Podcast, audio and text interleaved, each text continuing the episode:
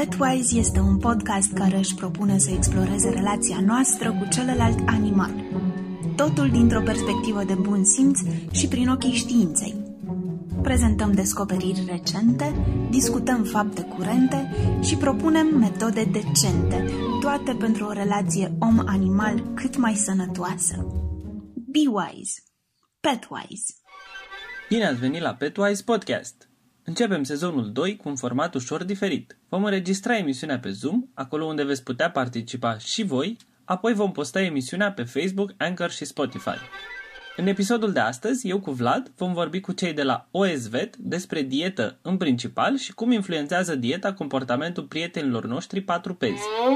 Tot astăzi o veți cunoaște pe colega noastră, Andra, care va avea de acum o rubrică de enrichment cu sfaturi și exemple de exerciții. La fiecare emisiune vom avea și un concurs în care puteți câștiga premii oferite de partenerii noștri, Bully Pet Supplies, magazin online de accesorii pentru câini, și de la cabinetul veterinar Animalia din Florești. Mai multe detalii puteți găsi pe pagina noastră de Facebook. Fiind prima noastră înregistrare, sunetul meu nu a fost foarte bun, așa că am refăcut unele întrebări în postproducție. Vă mulțumim pentru înțelegere și sperăm să aflați, dar și să vă fie folositoare cât mai multe informații.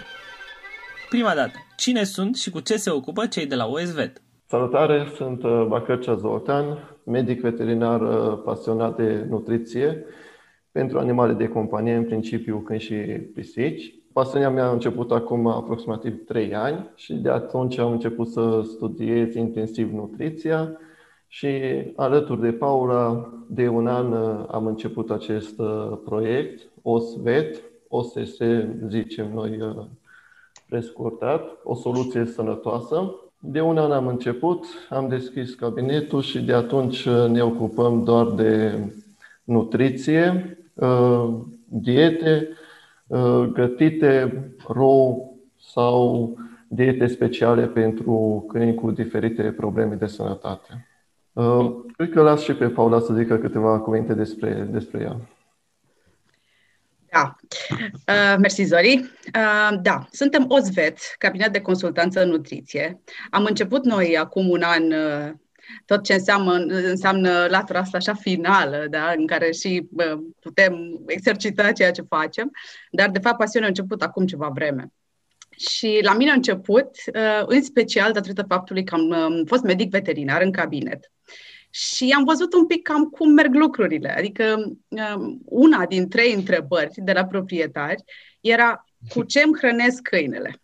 Păi și destul de multă dezinformare așa și parcă prea puține direcții în care să, pe care să, în care să mergi. Și mi-aduceam și eu aminte de momentele în care nu studiam medicina veterinară și mă întrebam, băi, eu ce-i dau de mâncare la câinele? Sunt atâtea variante pe piață, sunt atâtea opțiuni, nu știi ce-i bine, ce-i rău. Și am zis că hai să aprofundăm și să vedem. Așa că, da, am început cabinetul de consultanță în nutriție și încercăm, prin ceea ce facem, să atragem așa cât de mult awareness asupra cât e de importantă nutriția și că cu o hrană sănătoasă poți preveni. N-aș vrea să exagerez, dar probabil că șaizeci-șaptezeci la sută din bolile curente care apar la animalele noastre. Uh, super tare, mi se pare chestia asta. Uh, nu știu dacă sunteți primii sau mai, au mai fost alții sau care fac chestia asta, pentru că e... Cred că suntem primii care fac doar asta. În general, sfaturile pe nutriție se primesc de la veterinar. Adică, dacă vrei să știi, dacă gățelul tău sau pisica ta poate să mănânce o dietă nu știu de care, nu prea ai unde să mergi, mergi și între veterinarul și el, teoretic, îți va explica. Doar că explicațiile astea se oferă pe baza unor calcule, da? Unui consult special. Adică noi, de exemplu, când recomandăm sau când facem o dietă, luăm individul ca tot, da? Și consultul nutrițional față de un consult clinic, cum se întâmplă în mod obișnuit la veterinar, e ușor diferit. Sunt mai multe lucruri de luat în calcul acolo. Ok. Hai să intrăm în subiect. Acum o să fie probabil nu neapărat o avalanșă, dar mai multe întrebări pentru voi. Gândiți-vă că noi vă vedem cumva ca pe niște salvatori în ceea ce înseamnă uh, alimentația. La fel cum Vlad în ceea ce înseamnă comportamentul. Acum nu, știm că nu există un Dumnezeu și este foarte greu să uh, faceți chestia asta, să ziceți pentru toți câinii este bine să nu facă aia sau să facă aia sau să mănânce aia. Cred că cel mai mult avem nevoie de niște guidelines, de niște uh, sfaturi, cât se poate de generale și poate aș putea să zic o chestie care e din emisiunea noastră, de bun simț. Prima întrebare ar fi următoarea. Cam cât de importantă uh, este o alimentație adecvată pentru câini și cât de mult îmbunătățește calitatea vieții? Uh, eu aș începe de la început, de la pui, fie de cățel, fie de pisică, dacă acum vorbim de, că, de cățel în principiu. Problemele încep la nutriție de mic. Foarte multe persoane uh, fie nu adaugă destule suplimente în alimentația pe care o aleg, fie pun prea multe suplimente sau hrănesc uh, mult prea tare, dau prea, mult prea multă mâncare pentru căței, în ideea în care să crească mare și să fie frumos. Este un obicei care duce la foarte multe probleme, în principiu, în ceea ce privește articulațiile și dezvoltarea sănătoasă a oaselor. Aici este principala problemă, începând de la pui. După care la câinii adulți, iar supraalimentarea care duce la obezitate, obezitatea care știm foarte bine că atât la câini cât și la, la noi, la oameni, poate provoca foarte multe probleme, tensiune arterială crescută, care duce în final la A V C. De cele de la oameni. De exact, ce aproximativ aceleași ca la oameni, cu infarct, cu tot felul de probleme metabolice, diabet zaharat, probleme hormonale și așa mai departe. Ok. Uh, trec la următoarea chestie, care bănuiesc că ar fi cumva rezolvarea. Cum alegem mâncarea potrivită? Cum citim corect eticheta și informațiile de pe ambalaj? De ce ar trebui să ne ferim și la ce ar trebui să fim atenți? Um, chestiile despre care vorbea Zoli sunt cele mai importante, pentru că în momentul în care s-a, s-a pierdut echilibrul ăsta, apar problemele de sănătate, iar de acolo calitatea vieții este clar perturbată. Însă sunt și uh, altele, de exemplu pentru căței sănătoși. Haideți să luăm uh, căței care nu au probleme de sănătate. Uh, și referitor la întrebarea ta, e important să primească o hrană de echilibrată. De ce? Uh, pentru că, odată, previi eventualele probleme și, doi, pot influența comportamentul, tot ce înțelegem prin comportament. Asta înseamnă și modul cum uh, reacționează, da? uh, inclusiv modul cum mănâncă, modul cum interacționează, absolut tot ce, tot ce înseamnă comportament. Se pare că este influențat și de partea asta de hrană. Bun. Ceea ce e super important. Și echilibrul din mâncare este esențial în direcția asta. Ca să ai echilibru în mâncare, multe direcții în care merge lumea, sunt mâncăruri preferate de anumiți, de anumiți proprietari. Principiul pe care noi ne ghidăm, fiecare câine are necesarul lui energetic individual, la fel și fiecare pisică, iar hrana se modulează în funcție de individ. Adică, doi căței similari, poate din aceeași rasă, de aceeași talie, de aceeași vârstă, vor reacționa diferit la același tip de hrană. De ce? Pentru că au nevoi metabolice diferite. Da, asemănătoare, dar diferite. De aia, unul probabil că va tinde să devină obez cu aceeași hrană, iar unul se va dezvolta corespunzător sau nu. Asta e ideea. Iar eticheta ne oferă informațiile importante din zona asta. Și ca să-i dai o mâncare bună, acum presupunând că mănâncă mâncare din comerț, trebuie să fim atenți o dată. La, trebuie să scrie numele producătorului. Deci asta este obligatoriu și cât mai multe detalii despre produs. Cel mai important, tipul de carne, pentru că câini și pisici, da? Tipul de carne și să scrie clar ce tip de carne conține. Dacă e vită, să fie vită. Dacă e pui, să fie pui. Sau ce-o fi. În momentul în care apar exprimări de genul produse din carne, derivate din carne și nici nu știi din ce tip de carne sunt, noi pe astea le cam evităm, ca să Aha. nu spunem altfel. Da? Doi. La, vreau să zic, să te opresc la carne când scrii făină. Că la majoritatea scrii și da. făină de carne. Exact, aceeași și la chestii. niște mânc... Exact. Și la niște mâncăruri chiar foarte bine cotate. Da, uh, chestia asta cu carnea și cu făina din carne, sunt câteva uh, diferențe, o să le discutăm dacă, dacă doriți, dar e important să scrie, da? Sunt unele produse, de exemplu, care conțin carne proaspătă, se pare, sau carne deshidratată, sunt mai multe tipuri de hrană care pot uh, tipuri de carne care pot uh, care pot fi prezente acolo. Foarte important este cantitatea de informații pe care o prinzi pe etichetă. Pentru că eu, în principiu, cred în așa fel. Dacă primești multe informații, tot ce este trecut pe etichetă, producătorul este obligat să respecte. Dacă ceva nu e trecut pe etichetă, poate da senzația că se ascund anumite lucruri sau nu neapărat se ascund, dar nu vor să fie neapărat publice. O să vedeți mai multe etichete, sunt unele hrănuri care au câte o etichetă de jumătate de pagină în care scriu toate ingredientele, până și ierburi și condimente și tot. Sunt altele la care găsiți carne, orez, ulei și punct. Nu e foarte Correct. recomandat. Adică nu știi exact ce este în acea mâncare. Corect. Iarăși, după ce trebuie să ne uităm, este să conțină analiza aia garantată. Așa, practic, se numește, așa o denumește legislația, da? Și, practic, fiecare muncă, trebuie să știm ce conține. Adică nu ce conține, cât conține. Câți carbohidrați, câtă fibră, cât ce-o fi acolo. Pentru că astea sunt niște lucruri foarte, foarte importante, da? Mai ales în cazul animalelor cu, cu probleme. Trebuie să știi ce parametri să urmezi. Și obligatoriu ar trebui să conțină pe etichetă treaba asta, da? Analiză garantată se numește, dar, practic, e breakdown-ul între nutrienți. Și tot acolo uh, sunt incluși și aditivii, care iarăși super important. Acum, ca o chestie pe care noi o preferăm, în general mergem spre mâncărurile comerciale care conțin mai puțin uh, aditivi și conservanți. Cel mai important Eu... lucru care nu l-am spus despre etichete este când alegi mâncarea pentru câinele tău. Este foarte, foarte important să fie în acord cu uh, talia cățelului și cu vârsta cățelului. Asta este primul lucru la care trebuie să fii atent când alegi o mâncare.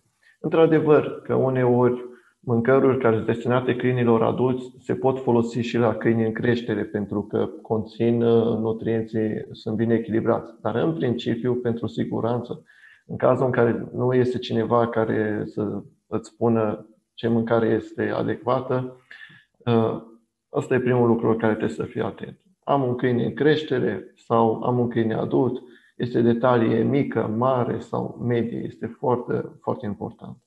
Ca să continui această discuție aici, dacă pe pachetele de mâncare scrie că mâncarea este pentru seniori, pentru juniori, pentru anumită rasă de câine și așa, și Paula tocmai ne-a spus că doi câini care sunt asemănători din punctul de vedere al rasei și pot avea metabolismuri diferite, eu m-am gândit aici la gemeni. Analogia cu gemeni în ceea ce privește oamenii. Totuși au, general vorbind, o normă de adevăr, faptul că o mâncare este pentru un labrador senior și îl ajută pe el pentru că este labrador senior? Din punctul meu de vedere, când este vorba de câini seniori, adulți sau juniori, da, are o doză de adevăr pentru că diferă cantitățile de proteină, grăsime în principal, și de minerale și vitamine. Când vine vorba de mâncăruri care sunt special destinate pentru rase, pentru anumite rase, deci cum probabil ați văzut și voi că este mâncare destinată pentru Yorkie, mâncare destinată pentru Labrador, pe mine chestiile alea în general nu m-au prins foarte tare pentru că nu sunt mari diferențe între acele mâncăruri și orice alt, de exemplu, nu este o diferență mare între o mâncare destinată câinilor de rasă Yorkshire Terrier față de alți câini de rasă de talie mică. Sunt, într-adevăr, că spun acolo că mai fac niște omega trei mai pentru păr, dar acolo mie, mie mi se pare că nu e chiar atât de specific, adică nu cred că merită neapărat să cumpărăm o hrană destinată exact pentru Yorkie, nu face o mare diferență sau să ne limităm doar la asta. Și eu sunt pe undeva de acord cu asta și la partea cu faza de creștere, da, așa e, pentru că chiar dacă indivizii sunt diferiți, nevoile metabolice sunt asemănătoare pe, anumite, pe un anumit parcurs al vieții. Adică în momentul în care ai un câine senior, e clar că metabolism, indiferent din ce rasă și, de, și ce talie, metabolismul scade, da? Și trebuie să-l adaptezi. Cumva. Trebuie să te adaptezi cumva cu hrana, pentru că o să aibă nevoie de mai, poate de mai multă proteină, poate de mai puțină grăsime, că nu mai poate să ardă la fel. Astea sunt niște reguli generale, dar acum din experiența noastră, de exemplu, doi câini sau două pisici senioare pot mânca, bineînțeles, hrană comercială pentru seniori, dar dacă este să analizăm în detaliu situația și cum răspunde fiecare, dieta individuală este cea mai potrivită. Și de ce este importantă această dietă individuală? Exact cum a spus Paula, când scrie pe stac, destinat câinilor senior. Și acolo îți vine peste șapte ani. Nu neapărat un câine de opt ani este senior. Depinde mult de fiecare. De aceea noi preferăm să vedem fiecare cățel, cum se comportă, pentru că, într-adevăr, că aproximativ vârsta aia de șapte ani este când un câine devine senior sau vârsta aia de un an este când câinele devine adult. Dar totuși sunt nuanțe. Noi am văzut câine de opt ani care era foarte activ, super energic, ca și un câine adult. Bine, nu e foarte mare diferența între mâncăruri, dar contează totuși. O să mai discutăm de asta în continuare. Uite, eu uh, voiam să, să întreb, nu știu, eventual pe Paula și pe urmă să completeze Zoltán sau uh, invers. Oamenii care stau acum și, și ne ascultă și au un câine, cum îți dai seama pe comportamentul câinelui tău sau poți să-ți dai seama pe comportamentul câinelui tău dacă el are parte de o dietă adecvată? Este ceva în comportamentul lui care ne poate indica clar, poate mai puțin clar sau poate numai ghicim? E o întrebare bună, dar foarte grea. Și să-ți explic de ce. Adică sunt câteva uh, guidelines așa pe care, care, ar, fi, care ar merita uh, luate în calcul, însă cred că diagnosticul final, hai să spunem așa, că suntem medici veterinari, uh, trebuie pus de cineva care e specialist în comportament, uh, în comportament uh, canin și felin. Uh, ideea este că da, uite, de, sunt legăturile astea între nutriție și uh, agresivitate sau între nutriție și bunăstare sau bună dispoziție sau capacitate de învățare. Acum, destul de puține chiar dovedite, însă poți asocia uh, uneori. Din experiența noastră, dacă ar fi să dăm un exemplu, am putea, am, ce am putut observa eu este că, de exemplu, în cazul câinilor obezi, uh, se modifica un pic și comportamentul comparativ cu perioada, de exemplu, când erau fit, hai să spunem așa. Da? Inclusiv, poate, uneori tendințe din acestea, din momentul în care câinele a devenit obez, să fie poate un pic mai agresiv cu mâncarea sau să reacționeze diferit la mâncare, tendința aia de apărare a bolului sau o, o chestie de genul. Ăsta ar putea fi un, un exemplu. Uh, voiam să, să zic, de exemplu, uite că ați zis câine, câine obez. Cum își dă lumea seama iarăși dacă are sau nu are un câine obez? Eu am întâlnit oameni care mi-au zis că au un câine complet sănătos și când colo era o măsuță de cafea. Da, asta e foarte tricky pentru că nu prea ne dăm seama. Adică nici nu știu ce aș, ce aș putea recomanda în situația asta, întreabă veterinarul. Bine? Dacă, pentru că sunt anumite standarde și cred că un ochi specializat poate să-ți spună dacă câinele tău e obez sau nu. Că deja discutăm de la obezi, despre obezitate în momentul în care cam cincisprezece la sută din masa corporală este în plus. Da? Adică e greu să vezi lucrurile astea, mai ales când primele faze ale obezității nu apar uh, probleme. Da? Nu apar comorbidități, nu apar alte semne, pur și simplu pare așa un pic mai pufos, câteodată ai impresia că ți se pare sau tot felul de lucruri de genul ăsta. Eu aș recomanda întrebarea veterinarului. Dacă e vorba despre un câine de rasă, există standarde de rasă și uh, consultând individul poți să-ți dai seama. Există scoruri corporale, există scor muscular, există tot felul de determinări prin care poți să-ți dai seama exact unde stai. Ca și completare la ce spunea Paula, este că majoritatea proprietarilor nu își dau seama, adică un medic sau o persoană care se ocupă cu căței și știe să determine un scor corporal și nu este cățelul lui, îți poate spune că, uite, poate este un pic supraponderat sau așa, dar proprietarii în principiu odată nu prea își dau seama dacă câinele lor este supraponderal, a doua oară nu vor să creadă. Chiar dacă le spui, proprietarii au tendința să nu creadă că cățelul lor este supraponderal. Și asta este foarte greu, pentru că nu te ascultă, nu ascultă sfaturile de, de slăbire. Sau, în principiu, un câine ca să ajungă supraponderal, da, într-adevăr că pot fi probleme de nutriție, dar pot fi și probleme de obicei. În general, cam astea sunt principalele. Asta e cea mai importantă. Cu recompensele, cu modul în care hrănește câinele, cu modul în care face mișcarea cățelului. Ca să poate să slăbească acel cățel, în principiu trebuie să se schimbe și comportamentul proprietarului, unde sunt probleme mari. De aceea foarte mulți proprietari pur și simplu nu vor să creadă că cățelul lor este gras. Au un pic mai mult păr, dar nu este, nu este gras. Asta cred că e o chestie uh, care se întâmplă destul de mult și în ceea ce privește comportamentul. Uh, cred că Vlad uh, simte asta cel mai mult. Am văzut că Radu a ridicat mâna acolo. Hai că nu vreau să se treacă de subiectul ăsta și să uităm uh, un lucru important pe care nu l-ați discutat încă. Vorbeam înainte, doamna Iulia, despre uh, făina aia de carne. Evident că după ce am început discuția, mi-am deschis eticheta cu mâncarea pe care eu o dau. Și văd că mea conține doar făină de carne și ulterior orez. Până la urmă, e reasă, e bună făina aia de carne. Făina de carne este carne uh, uscată, preparată termic, mărunțită, din care s-a extras grăsime. Nu este neapărat cu aditivi. Unele articole zic că se digeră mai bine sau se susține că se digeră mai bine. Nu am găsit sau nu știu de nimic care să spună că o să-i facă rău cățelului tău făina de carne. Din câte știu, obligat prin lege este să conțină doar carne, adică în făina de carne nu pot intra bucăți de piele sau oase sau țesut conjunctiv, ci trebuie să fie mușchi, doar că trece prin acest proces. Nu pot să spui că e ceva nesănătos din el. E foarte procesat. Bun. Un exemplu ar fi eu cum prefer când aleg o mâncare pentru cățelul meu. Când mă uit pe etichetă, dacă este să aleg, atunci aș alege odată mâncarea la care pe etichetă scrie carne proaspătă. Dacă nu okay. este cu carne proaspătă, atunci caut ceva cu carne deshidratată. Dacă nu este nici cu carne deshidratată, maxim făină de carne. La derivate de carne, eu personal nici nu mă mai uit. Nici nu știți la câți oameni le-ați răspuns cu această dilemă.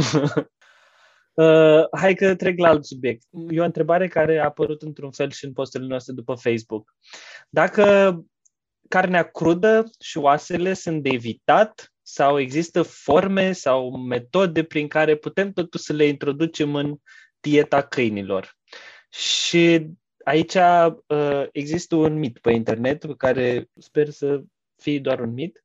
Și dacă aveți cunoștință de faptul că în momentul în care un câine mănâncă carne crudă sau omoară un animal, asta are legătură și cu comportament. Adică îi crește nivelul de agresivitate din cauza că el a mâncat un animal cu carne crudă și în momentul ăla el este învățat să vâneze mai mult sau aici poate să intervină și Vlad. Dacă faci o diferență foarte clară între momentul în care este la vânat și momentul în care și celelalte momente, să zic. Eu pot să răspund la prima parte a întrebării. Așa. A, e prea mare, da. Cu, da, cu, uh, cu modalitatea de a introduce, sau carne crudă versus altceva. Acum, cred că problema se pune... Carnea crudă se poate, într-adevăr, oferi câinelor. Sunt chiar multe diete pe bază de uh, carne crudă, dar cu riscurile și cu mențiunile de, de rigoare. Și noi, de exemplu, recomandăm, în funcție de cazurile pe care le avem, anumite tipuri de uh, mâncăruri, uh, hai să spunem, din ingrediente naturale, fie că-s crude, fie că-s gătite. E, um, Carnea crudă, la fel ca și carnea gătită, oferă într-adevăr un avantaj comparativ cu mâncărurile din comerț, cum că, în primul rând, poți controla mai ușor uh, tot, cam tot ce ingeră cățelul, uh, inclusiv uh, faptul că e vorba de aici, în carnea crudă, uh, carnea, în general, nu neapărat în carnea crudă, în carne, uh, despre o proteină cu o valoare biologică mai ridicată, adică sunt anumite avantaje net, nete, da? Comparativ cu hrana, cu hrana comercială, din punctul nostru de vedere. Și da, se poate oferi cățeilor, dar sunt riscuri. Sunt riscuri infecțioase, da? Deci sunt, totul depinde de sursa pe, de carne. Da? De exemplu, la pui și la curcan, administrat crud, e un risc destul de crescut. Sunt bacterii patogene care pot face ravagii. Da? Vorbim aici de salmonele, vorbim aici inclusiv de E. coli, de campylobacter, de, de listerii, de... Iarăși, la carne crudă în general, riscul parazitologic foarte ridicat, la fel și la carnea crudă de pește, de exemplu, unde mai sunt inclusiv enzime, tiaminaza, care împiedică absorbția unor vitamine și tot felul de, de chestii. Noi, în general, astea sunt niște riscuri pe care, dacă vrei cumva să-i dai carne crudă cățelului tău, trebuie să ți le asumi. Riscul ăsta uh, infecțios și parazitologic. Dacă, de exemplu, cunoști sursa de carne și știi că este liberă de toți, de toți patogenii ăștia, poți să-i dai fără nicio problemă. Însă uh, și varianta de carne gătită, preparată termic, indiferent prin ce mod, poate fi o variantă și chiar e o variantă recomandată, pentru că așa se distrug tot, toți patogenii ăia. Iar cu oasele... Aici e o dezbatere intensă. Noi, de exemplu, oferim oase în dietă pentru că, odată pentru potențialul lor nutritiv. Deci, clar, aportul de minerale pe care îl aduc este uh, foarte fain și uh, noi îl oferim de fiecare dată, mai ales pentru reglarea raportului de calciu-fosfor. Doar că noi o facem și le administrăm sub formă de făină de oase. Uh, de ce? Pentru că astea e un pic mai safe. Eu pot spune din experiența mea. Am, uh, înainte veterinar, mi-am hrănit câinele cu oase aproape vreo șapte ani de zile și nu s-a întâmplat niciodată nimic, până când s-a întâmplat. Da. Și erau într-adevăr oase așa cum se recomandă, de vită, negătite, nepreparate termic, dar totuși s-a întâmplat. Accidente se pot întâmpla și uh, aș vrea să atrag atenția asupra tipurilor ăstora de accidente. În momentul în care se înghit oasele, deja riscul crește considerabil. Căi de obstrucție, căi de constipație severă, da? Căi de perforație. Există riscurile astea și aș vrea să atragem atenție. De-aia noi preferăm varianta cu făină de oase. Zoli, vrei să adaugi tu ceva? Da. Tu că îți place ție cu osul recreațional, da? Da. Da, cu oasele recreaționale. Aici osul se poate folosi ca și trăit, ca și ceva de ronțăit. Doar în cazul acelor câini care, odată, primesc un os mai mare decât îl pot înghiți, după care nu au obiceiul de a mânca osul acela. Nu e neapărat rău că mănâncă oase, pentru că făina de oase, cum a spus și Paula, e foarte bună. Dar oasele, bucăți mari așa, pot să se blocheze în orice parte a intestinului, pot, sau a tractului digestiv, începând de la uh, esofag până la anus, oriunde se poate bloca și pot perfora intestinele. Nu pare atât de spectaculos. Eu cât am fost la, la facultate, de exemplu, la urgențe, periodic vin căței cu astfel de probleme. Chiar și căței care au fost obișnuiți cu oasele. Iar la, la mâncarea crudă, dar atât aș avea de adăugat că nu, nu am observat nicio diferență de comportament la câinii care mănâncă carne crudă. Adică n-am observat niciodată că dacă am dat carne crudă la câinele meu, de exemplu, să devină mai agresiv sau alte probleme de comportament. Într-adevăr că sunt unele teorii, dar nu conțin strict de carne. Vlad, ai ridicat tu mâna? Da, ce, ce vreau să, să spun aici legat, cred că, de comportamentul acesta de agresivitate crescută când mănâncă câinii carne crudă, de unde ar putea să vină mitul ăsta, să știu că am mai auzit de mai multe ori și la mai mulți oameni întrebau pe, pe forumuri. Cred că de unde poate să vină și unde am văzut de un experiența mea este când ai un câine care mănâncă, să zicem, bobițe normale și îi dai de pe o zi pe alta, în loc să-i dai la șapte seara bobițe, îi dai carne de vită crudă sau bucăți sau fiartă sau, mă rog, faci, îi dai o mâncare mult mai bună dintr-o dată, normal că acel câine o să fie mult mai posesiv cu mâncarea respectivă și atunci s-ar putea chiar să își apere acea mâncare pentru că e ceva diferit, e ceva fantastic și dacă mm. nu are o relație foarte bună cu tine, dacă nu are încredere foarte mare în tine, s-ar putea să te considere un pericol și că vrei să iei mâncarea și de aici să apară. Pe când dacă îi dai bobițele, normal că nu o să fie foarte stresat de dispariția bobițelor, pentru că le primește în fiecare zi sau cel puțin nu au o valoare extraordinar de mare. Asta vorbim în general, că sunt o groză de câini pentru care și bobițele sunt. Uh, și mai aveam uh, o întrebare. Dacă pentru cei care totuși vor să aleagă, fetele mele se descurcă și se par super nebunite după oasele de, de vită pe care le cumpărăm de la uh, măcelării. Uh, cum recomandați să dăm totuși oasele de vită? Fierte sau crude? Crude, întregi, să nu fie sparte sau tăiate în două, dar nu bucățele și atenție să nu înghită. Da? Sunt, eu, de exemplu, unul dintre căței pe care am avut, spărgea osul, îl lăsa jos, nu mânca, nu-l mânca, nu-l înghițea.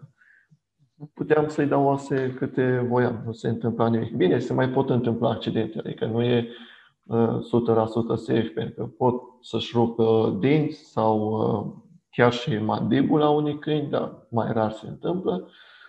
Dar în principiu nepreparat termic și întreg. Recomand oase. Oasele de pește și de pui ar fi clar interzise din cauza că sunt foarte mici. Corect. Din punctul nostru de vedere, da. Și se sparg ușor cele de pui, pentru că puii în principiu ajung la, la abatorizare foarte repede, sunt destul de tineri și oasele nu sunt foarte puternic formate. Ok, ok. Uh, Radu, văd că și tu ai ridicat mâna. Bun, din nou ca să rămân pe subiect și după aia să nu-mi uit întrebarea. Legat de carnea crudă, deshidratarea poate fi considerat un proces prin care omorâm patogenii sau trebuie neapărat gătită la foc? Da, deshidratarea te ajută în cazul bacteriilor, pentru că, okay. dar mai mult în păstrare decât în omorâre. Adică prin deshidratare, normal, deshidratarea poți să o faci în principiu cu ajutorul temperaturii. Și temperatura Așa. crescută omoară patogeni în funcție de gradele pe care le atingi. Se conservă mult mai bine pentru că apa din alimente este o sursă principală a bacteriilor. Deci în aia se dezvoltă cel mai bine, apa din alimente. Dacă o deshidratezi, crește valabilitatea. Nu e ca și cum distrug toți patogenii, dar sigur îi fac mai slabi. Așa am înțeles. De, de exemplu, în cazul paraziților, nu neapărat se distrug, dar, într-adevăr, crește perioada de conservare a acelui aliment. Bine, okay. Am înțeles. Mersi. Bun. Aici am lămurit la fel mai multe lucruri.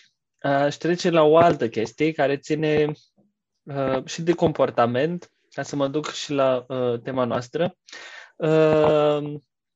Foarte mulți câini mănâncă chestii după jos. Uh, nu toți. Unii mănâncă chestii ok, alții nu mănâncă chestii ok.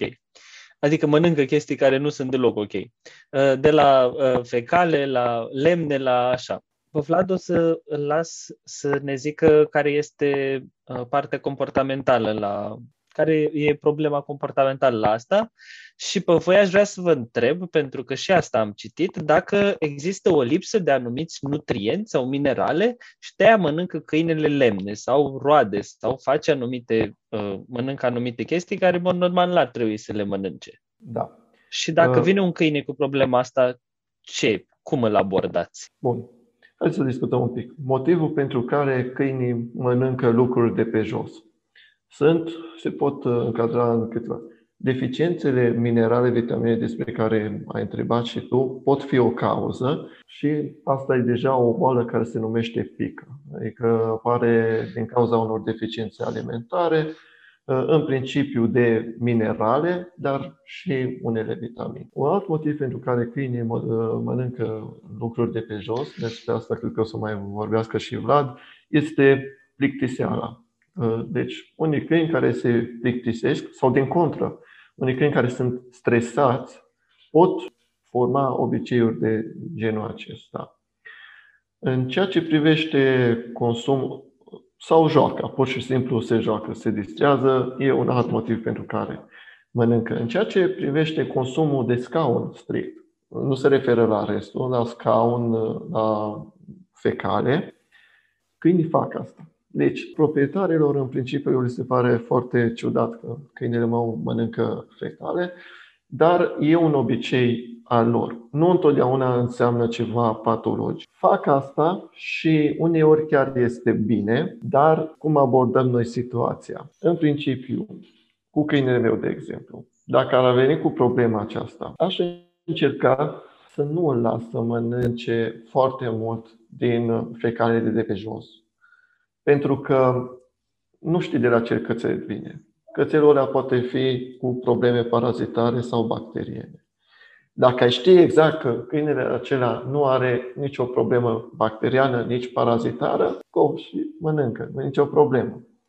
Pentru că ajută un pic microbismul cățelului. Dar pot fi diferite riscuri și atunci încerc să evit. Atenție aici, probabil o să-mi confirme sau o să-mi infirme, eu din câte am citit, nu, nu se recomandă pedeapsa în cazul în care face chestia asta, pentru că poate să dezvolte, adică nu neapărat să înțeleagă că el este pedepsit pentru că mănâncă fecale sau bătut din cauza asta și să continue obiceiul, mai ales dacă e din cauza stresului și mai, și mai rău să apară acest obicei. Deci în cazul în care câinele meu are acest obicei, încerc să-l țin eu departe de fecalele altor câini să nu aibă acces. După care mă uit un pic la dieta lui, dacă totul este ei, că eu cățelușă, dacă totul este în regulă, verific un pic cum stă cu scaunul, de exemplu, pentru că paraziții din organism pot consuma nutrienți importanți și acest deficit să ducă la obiceiul de a mânca lucruri de pe jos. Și dacă nici la dietă nu văd lucruri de modificat, sunt un pic atent să vedem dacă nu e ceva comportamental, dacă cățelul meu nu se plictisește, nu e stresat. Dacă nici asta, atunci e obiceiul normal. Dacă mănâncă scaun, mă refer aici strict la scaun, dacă începe să ronțe bucăți de lemne sau atunci lucrurile nu stau așa. Același lucru se aplică și în cazul fecalelor umane? Consumă fecalele nu de doar de la căței. Am observat că consumă și de la alte specii. În principiu, eu vin de la țară și sunt mulți câini liberi acolo. Consumă cu plăcere și scaunul de vacă, cal, pisică, adică tot ce găsesc. Și de oameni? Probabil și de oameni. Nu e o mare diferență între scaunul de om și cel de, de cățel, de exemplu. Bun. Mai ales pentru că mâncăm cam același lucru. Vlad, vrei să mai pui tu o întrebare? Sau? Da, mai vreau să repet ce a zis Zoltán și asta e o problemă destul de des întâlnită la mine și anume agresivitatea câinelui față de partenerul său uman. Câinele își pierde încrederea în om și de cele mai multe ori când încercăm să ne dăm seama de cauză sau cum s-a ajuns la această problemă, aflu de la oameni că de cel puțin cinci zece ori pe plimbare îi bagă mâna în gură câinelui și scoate tot felul de prostii pe care acesta le ia. E important să vedem și cum gândește câinele în problema aceasta. Pentru el e o comoară. Pentru el să meargă jos, Pe, să meargă cu nasul pe jos și să prindă un miros după care să ajungă la locul în care și-a găsit comoara, fie că ne place nouă sau nu ne place, pentru că e ceva foarte valoros, că de asta l-a luat în gură și de asta îi place. Dacă nu era valoros, nu era interesat. Și atunci noi când venim și băgăm mâna și luăm comoara din gură, nu ne putem aștepta ca data viitoare câinele să se bucure când ne apropiem de el. Fie va mârâi la noi și va încerca să ne spună și să ne comunice că nu îi place că ne apropiem de el și uh, vreau să profit să mai zic încă o dată pentru, pentru toți care ne, ne ascultă că mârâitul este o formă de comunicare, nu este o formă de agresivitate. Faptul că te mârie un câine nu este nimic rău. Mârâitul este o formă de uh, politicoasă de comunicare prin care câinele vrea să zică că nu îi place ceva ce se întâmplă în jurul lui. Dacă tu te apropii de el când el are ceva în gură, e destul de clar că de tine nu-i place, că te apropii și nu are încredere. Sau, ce mai faci, și probabil că mulți dintre voi ați văzut asta sau care aveți câine, fuge. în momentul în care te vede că te apropii de el, a luat-o la fugă și până când ajungi tu la el, se, se chinuie și foarte repede înghite ce, ce a găsit, care iarăși deloc nu te ajută.